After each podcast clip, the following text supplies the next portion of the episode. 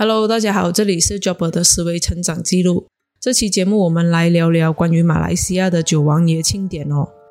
说起九王爷，我个人的想法，就我个人的感觉就是，耶，终于可以和家人出去玩了，就是那种很热闹啊，然后有那种面粉捏的公仔啊，很多糖果，很多零食这样，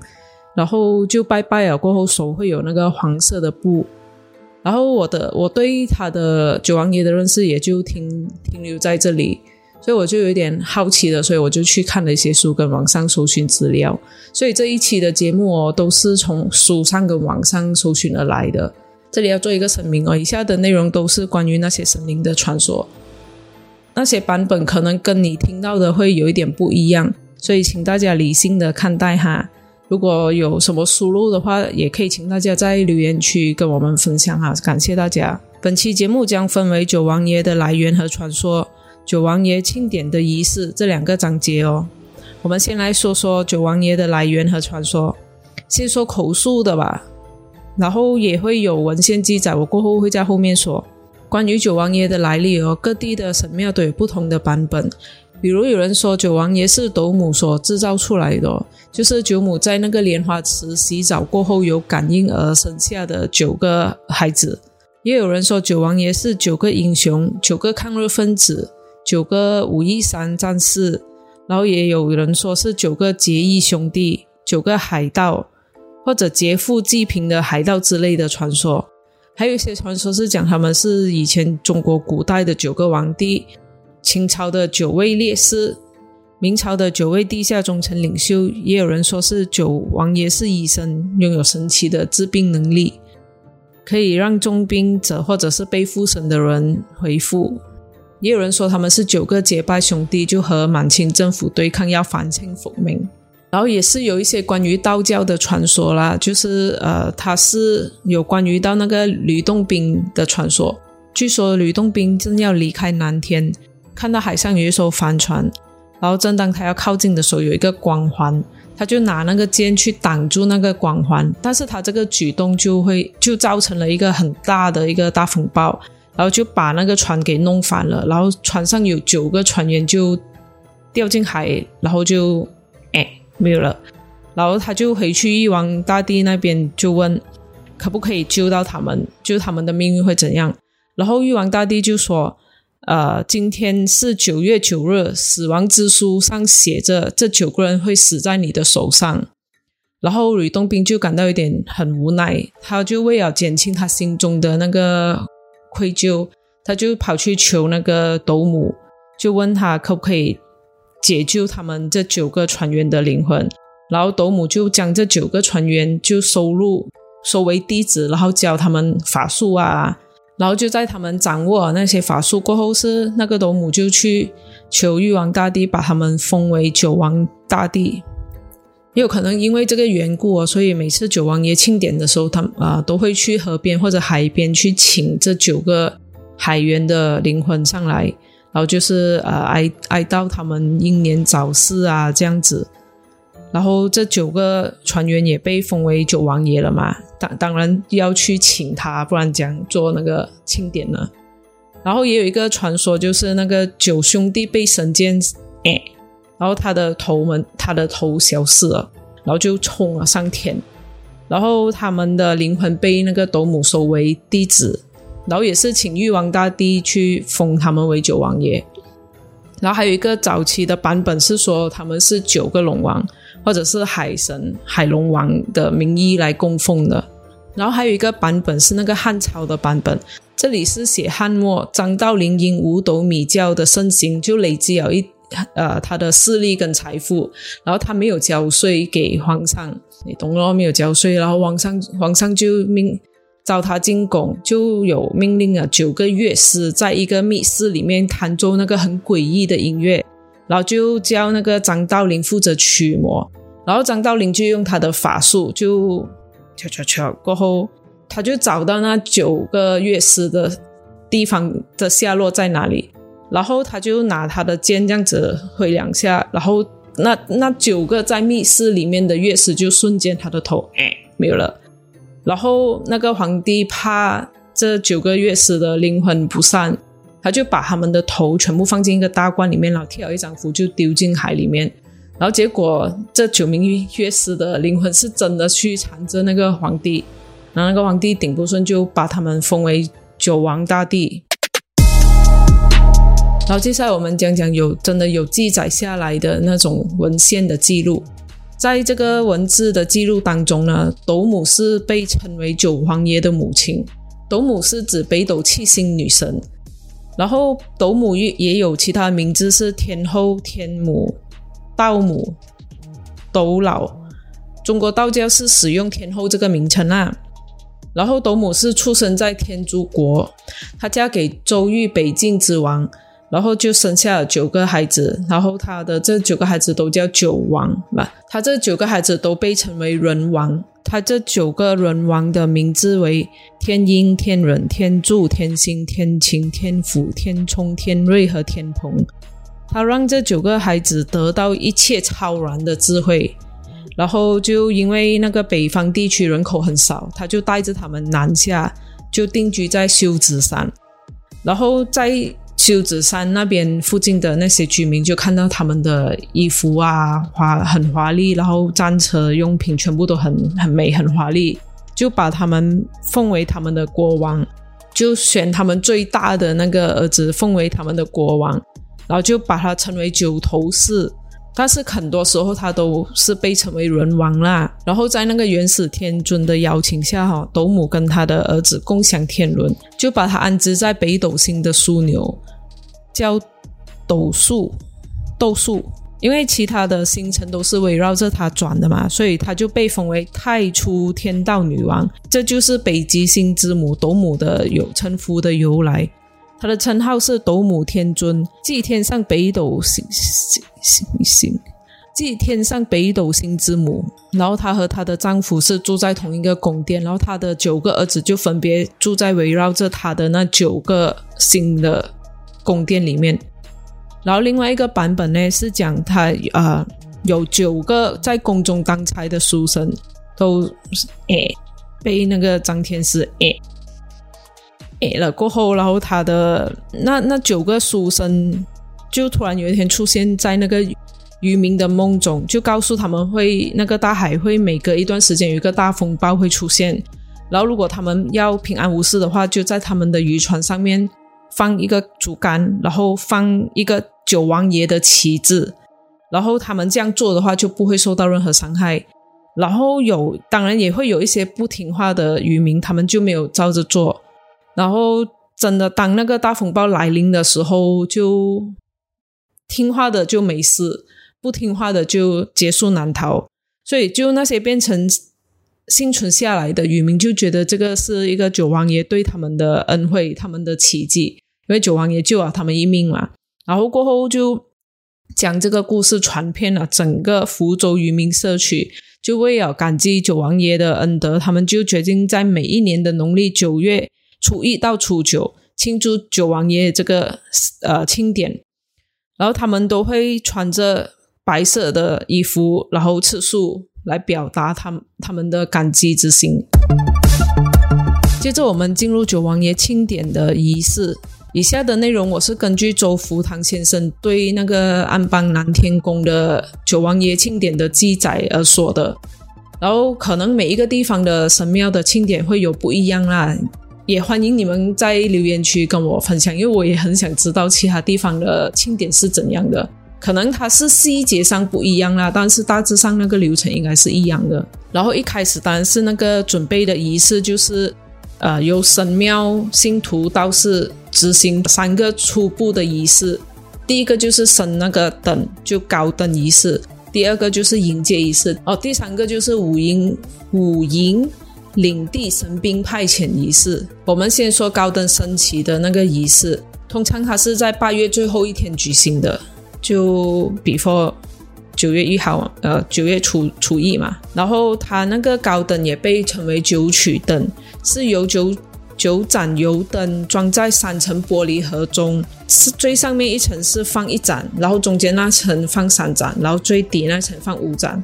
就象征着斗。高灯会挂在一个竹竿上面，然后那个竹竿是有连同着树叶跟树枝的，是完好无损的，就像啊，然后就会像一个横梁这样子交叉固定在一个三十公分厚的树干。这个树干是经过挑选的，哦，在那个树选定之后是，然后砍伐之前哦，他们也会有进行一个特殊的仪式，其中还是有一些禁忌的啦。他的那个禁忌就是参加的人必必须要吃素。然后到那个森林过后，是他们不能大声说话，因为怕会惹到一些不开不开心嘛。然后如果他们需要小姐的话啦，他们必须要蹲下来，因为不然就会得罪其他一些的东西。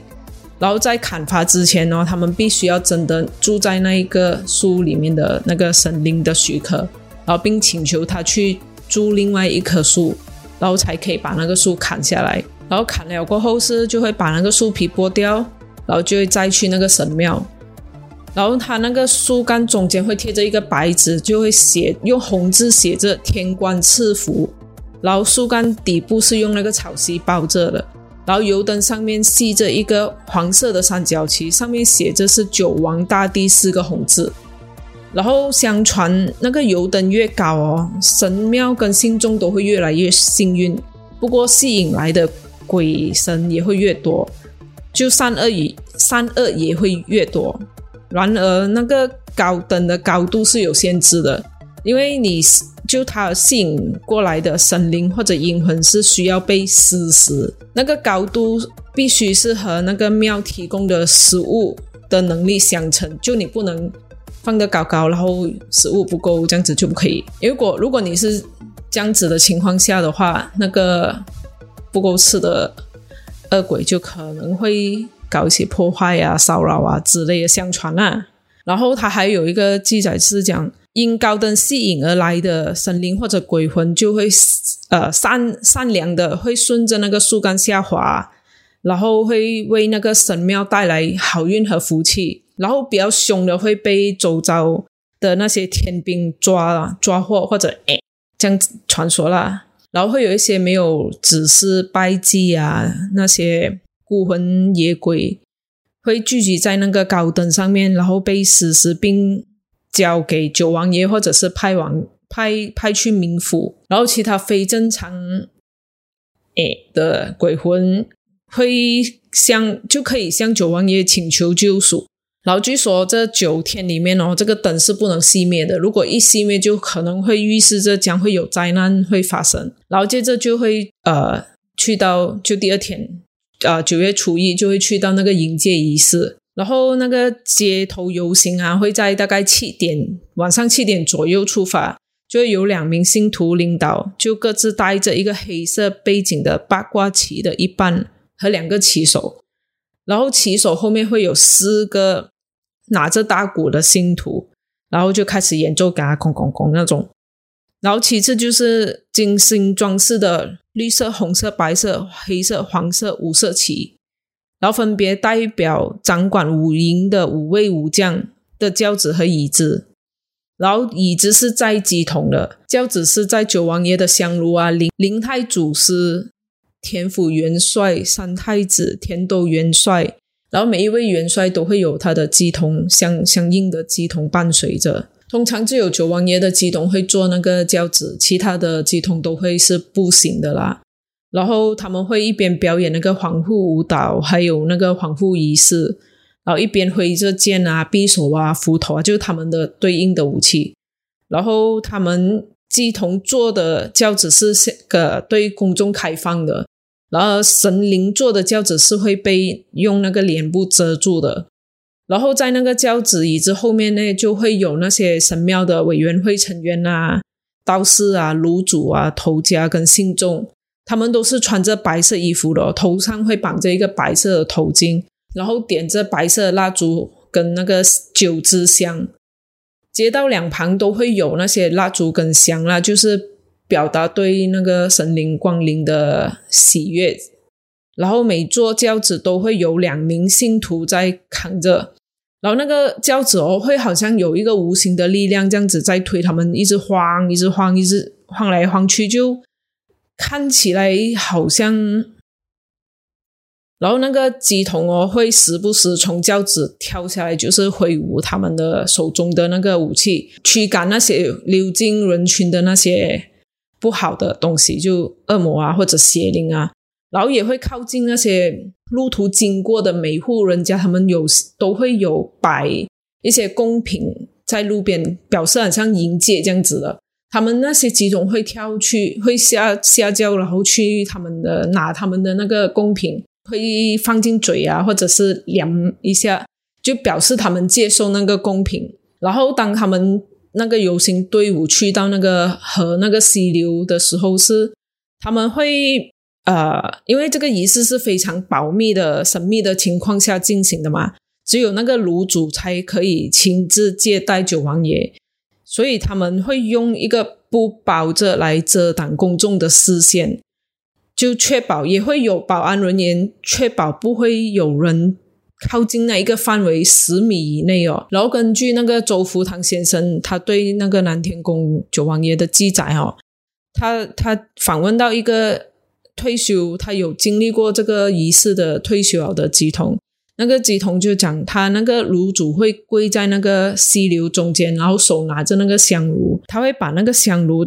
半压在那个那个河中。然后那个道士就会在旁边一直念咒语。当那个道士发出那个信号的时候，是炉主就会将那个香炉这样子微微倾斜，这样子来拔一个水球上来。然后那个九王爷的乩童说，有时候炉主会看到一个影子啊，或者云啊，就会有时候可能会感受到一股冷风。伴随着那个水滚进那个香炉，就形成一个水球这样子。然后当那个水球在那个炉过后，是那个炉主就会把那个炉升起来，就让它在那个水中漂浮一段时间。然后同时那个道士也会继续的念咒语来赞美那个九王爷的来访这样子。然后在那个仪式结束过后，是他们就会把那个炉放去那个九王爷的轿子里面。然后就抬回去神庙。这里也有人说，他们那个九王爷的鸡童的那个防护行为，就是他们防护的那个仪式的时候，是是可以看得出接下来那一年是好是坏。就如果他的表现看起来很比较平静温和，就接下来的那一年可能会比较安稳平静这样子。就如果他表现到比较粗鲁的时候，就可能预示着下一年会比较有灾难。然后接下来就是那个五营领地神兵派遣仪式，他就是在那个祭祀的时候，是神庙的负责人会在那个祭坛上面祈求主命神派出人天地间的神兵和水火神兵，连同马匹将领，就部署在五个营地。然后那个道士就会念咒语来邀请各方的天兵神将，就迎接仪式完了过后，是接下来的九天里面，他都会有一系列的那个仪式来拜祭的。但是它里面也是有禁忌的，就是如果你拜九王爷的话，你一定要吃素，而那个蜡烛只能点白色蜡烛，而不是红色的，因为红色代表血嘛，就这对九王爷来说不是很喜欢呐。然后。烧香添油啊之类的，然后书中还有记载一个是在泰国的那个九王爷的庆典当中，他们还有一个是那个热油灵灵神沐浴的仪式。他这个据说这个仪式是提醒民众，可能如果是犯下纵火罪啊、不尊重父母或者老人啊，或者在社区家庭之间散播不好的那种谣言啊，提示他们会有这种惩罚。就诶了过后，而在槟城的九王爷庆典当中啊，还有一个是火球表演。火球展示包括踢铁球，还有那个尖刺球。铁球直径大概十三公分，然后在那个炉中加热大概四十八个小时过后，直到它变红。然后展示的时候是，然后展示的时候是那个机童会在街道上面，然后将那个球。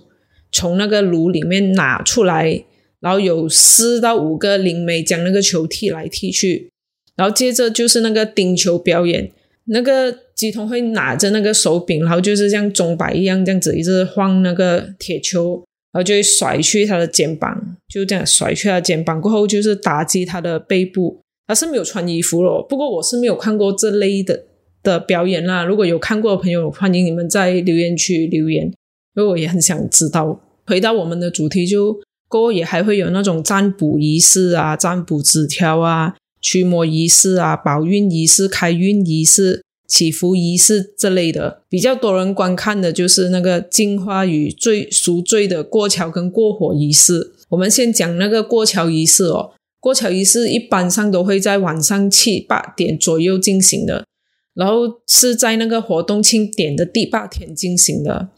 然后那个桥大概有六点五米长，高一米，宽差不多一点二米。然后摇摇晃晃的装置就搭在一个木质的框架上面，然后那个桥头在路口两侧会有三个台阶，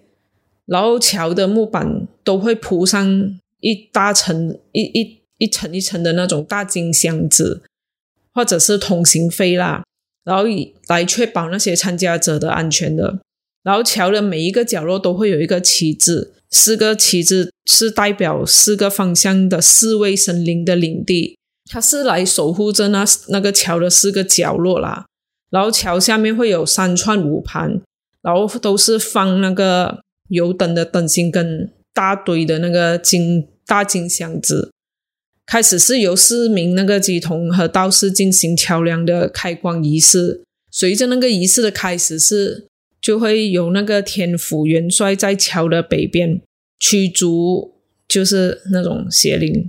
然后当他爬上桥的另一端的时候，是那个道士就会在桥的四个角落洒水，然后吹他的那个牛角，然后就是象征那个龙的叫声来吓跟驱赶那些不好的东西。然后那个田都元帅就会去带领参与者过桥。然后那个道士就会站在桥的入口，然后那个九王爷的乩童就会站在桥的出口，然后任何人都可以参加这个仪式的。不过他是大部分他们的那些人都会穿着白色的衣服，头绑那个白白色的头巾。有一些地方会叫他们不要穿红色的衣哦，然后手或者是手绑着那个黄色的那个布啊，就是表示他们和九王爷结缘或者成为他的弟子这样子。然后在他们那个道士会在他们那些信徒参加这个过桥仪式的信徒的手中，他们有些人会拿着一些衣服或者其他的物品哦。那个道士会在上面盖那个九王爷的那个印，就是代表吉祥如意这样子的。然后当他们走到尽头的时候，是他们会将那个红包或者现金放在那个木桶那一边，就是相信他们的这些贡品会给他们带来好运啊，或者是。呃，福报啊，这样子，然后过后是那个马府元帅跟灵太祖师会疯狂的砍着那个过桥，就是很像追赶那些不好的东西。然后过后就会到那个九王爷的机筒，也会很沉重的的步伐走过去，然后好像要阻阻止那些不好的东西过桥，就是他会反复挥动他的神鞭啊，这样子，就是不要给那些不好的东西过桥。来增加他们的功力，这样子啦。据说，然后这个过桥的仪式是表达越过水的障碍嘛。然后那个过火的嘞，就是象征阳战胜阴，三战胜恶，获得面对邪恶或者阴力的免疫力。过火这个仪式就是会在第九天，就是九月初九晚上八点的时候进行。他们会在中午之前就开始准备啊，就是先在那个。空地四个角落放置那个灵太祖师、天都元帅、马府元帅、铁府元帅的祭坛，然后那个供神过火的那个轿子都会装装上五面三角旗，就是代表罗盘的不同方向：东是绿色，南是红色，西是蓝色，北是黑色，中间是黄色。然后一开始道士就会一边念经，然后在四个角落。呃，洒那些符水，然后在各地的那个祭坛进行祭祀，这样子。然后那个火炉是由一百袋那个火弹组成的，大概三点五米长，一点二米宽，零点六米高，上面铺着香箱子跟那个大金箱子。然后在那个广场的入口处，仪式仪式场地的旁边两边都会放着两半黑色的八卦旗。然后还有那个互相交叉的龙形长枪，就是来阻止那个邪灵入侵的啦。然后道士在那个结束奉献仪式后，是他会继续一直念咒语，然后那个在火堆在撒那些符水啊，然后就有一些工人在那个火堆的旁边哦。丢那些煤油进去，就反复几次，直到那个箱子跟边缘的那个火炭完全燃烧为止。然后过那个道士就会开始吹他的那个牛角，并逆时针的旋转。然后整个这个动作重重复三遍过后，就会挥动那个神鞭，就也是驱邪的意思啦。然后他就用刀在那个火堆、那个炭火堆的每一个角落画一个雪山符。然后他的。那个道士手上会拿着那个雪代表雪山符咒的绿色绿色锦旗，祈求那个天神的力量来给那个火堆降温，就让那些参与者可以安全的通过。我原来是这样，我还很好奇为什么那些人在那降热的火堆走都会没有事情。我妈还跟我讲是在上面撒了盐，然后那个火是不热的。还是当中有什么科学原原理？你们可以跟我讲，在留言区跟我讲，我我想知道。然后过后就是那个九王爷啊、灵太祖师、田都元帅的轿子从那个大殿中抬出来，然后就会有各自代表的鸡童带领那个游行。所有参加者他们的衣服也是白色，然后那个头绑黄色的头巾。然后鸡童呢，他只穿了那种传统的白色裤子，然后腰绑一个白色的布。参加者都是光着脚咯，然后他们身上都会随身携带一个卷起来的九王爷黄旗，来保护他们不受伤害。也会有一些禁忌，就是参加的人需要保持清洁啊，然后过去九天都要吃素，要斋戒，就是连那些不可描述的行为都不可以有哈，你懂的。然后在参加游行的时候。不不穿鞋子，然后身上不可以有任何金属的物品，因为据说这些物品是对那个神是不好的。然后那个庙方每一年都会建议特定年份出出生的人不要观看这个仪式，就怕会有冲突。哎，就很像我们看那个林正英的僵尸片的时候啊，就是属鸡属牛者请回避那一种啊。就接着就是庙的人会在那个火堆上面。撒入生米和茶叶混合的大量盐粒，然后随着那个盐的融化会降温。OK，我妈是对的。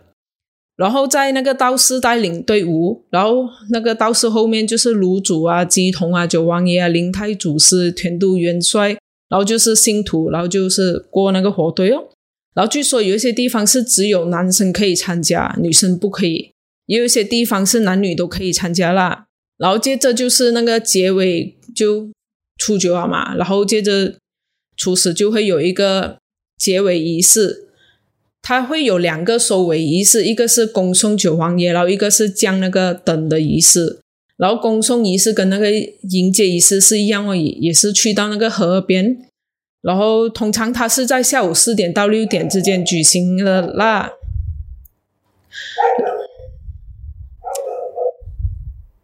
然后仪式由道士跟炉主主持的，通啊那个道士会一边念着咒语，然后那个炉主就会拿着那个香灰倒入河中，然后感谢九皇爷的到来，然后接着炉主就会拿出一个乌龟，然后上面写着“放生”两个大字，